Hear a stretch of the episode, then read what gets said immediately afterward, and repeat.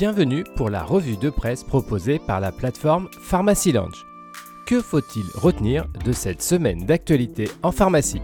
Le quotidien du pharmacien revient cette semaine sur les nouvelles missions à l'étude à l'Assemblée nationale. Dans le cadre du projet de loi sur l'accès aux soins, les pharmaciens de ville et les biologistes pourraient voir leur champ de compétences élargi.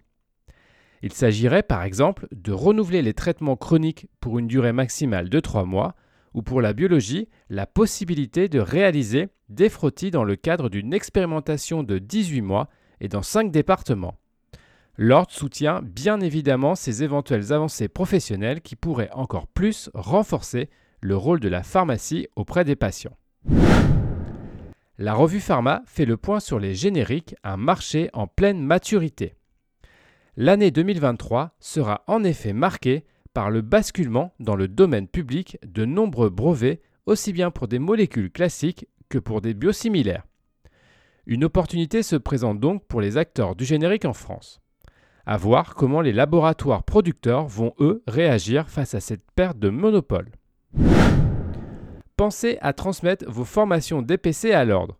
C'est le message envoyé cette semaine par l'instance à destination de tous les pharmaciens concernés par le processus de formation continue obligatoire. Pour rappel, vous devez vous connecter sur votre espace personnel hip-hop et transmettre les documents concernant les actions menées sur la période triennale 2020-2022. Pour plus de renseignements, rendez-vous sur le site de l'Ordre des pharmaciens. Malgré l'actualité actuelle sur le paracétamol, le laboratoire Sanofi annonce une production record de Doliprane en 2022 avec plus de 424 millions de boîtes livrées.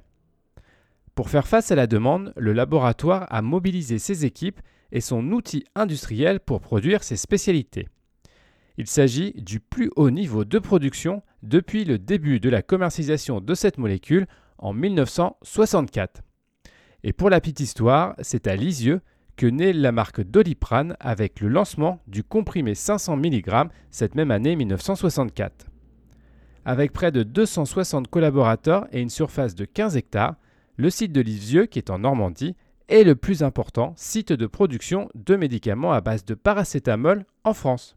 Cette revue de presse vous a été proposée par Pharmacy Lounge. N'hésitez pas à vous inscrire pour découvrir les différents services de la plateforme. C'est gratuit, sécurisé et confidentiel.